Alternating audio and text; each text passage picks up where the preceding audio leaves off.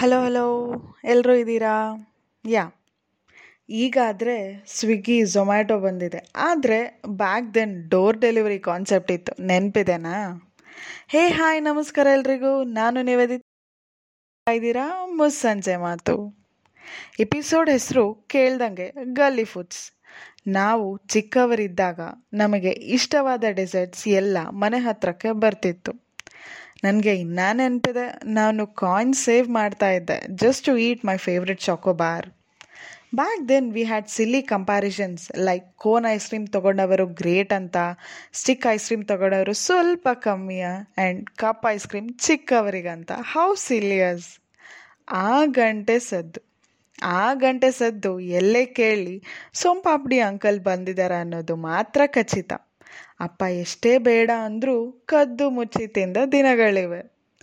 ಎಲ್ಲರ favourite ice Cola.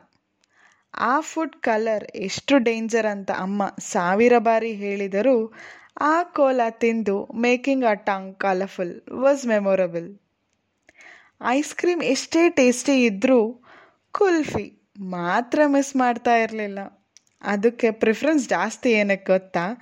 Parents ನಮ್ಮ ಜೊತೆನೂ ತಿಂತಿದ್ರು ಆ್ಯಂಡ್ ನಮ್ಮ ಪಾಕೆಟ್ ಮನಿ ಖರ್ಚು ಮಾಡೋ ಅವಸರವೇ ಇರ್ತಿರ್ಲಿಲ್ಲ. ಆ್ಯಂಡ್ ಈ ಬಂಡಿ, ಇದನ್ನು ಹೆಂಗೆ ಮರೆಯೋಕ್ಕೆ ಸಾಧ್ಯ? ಪೀಚು ಮಿಠಾಯಿ ಬಂಡಿ, ಅದೇ ಕಾಟನ್ ಕ್ಯಾಂಡಿ. ಎಷ್ಟು ದೊಡ್ಡ ಕಾಟನ್ ಕ್ಯಾಂಡಿ ಯಾವಾಗ ಖಾಲಿ ಆಗ್ತಿತ್ತೋ ಅರ್ಥನೇ ಆಗ್ತಿರ್ಲಿಲ್ಲ.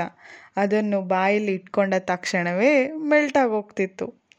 ಎಕ್ಸಿಬಿಷನ್ಗೆ ಹೋದ ಪ್ರತಿ ಸಾರಿ it was much munching snack.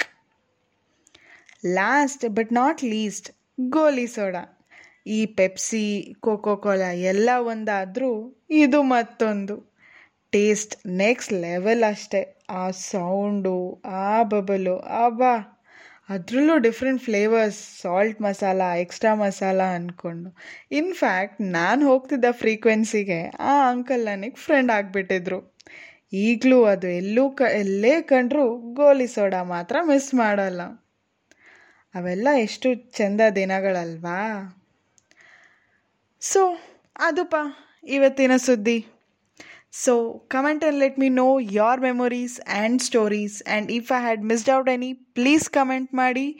Keep listening and keep following us. Preeti irli.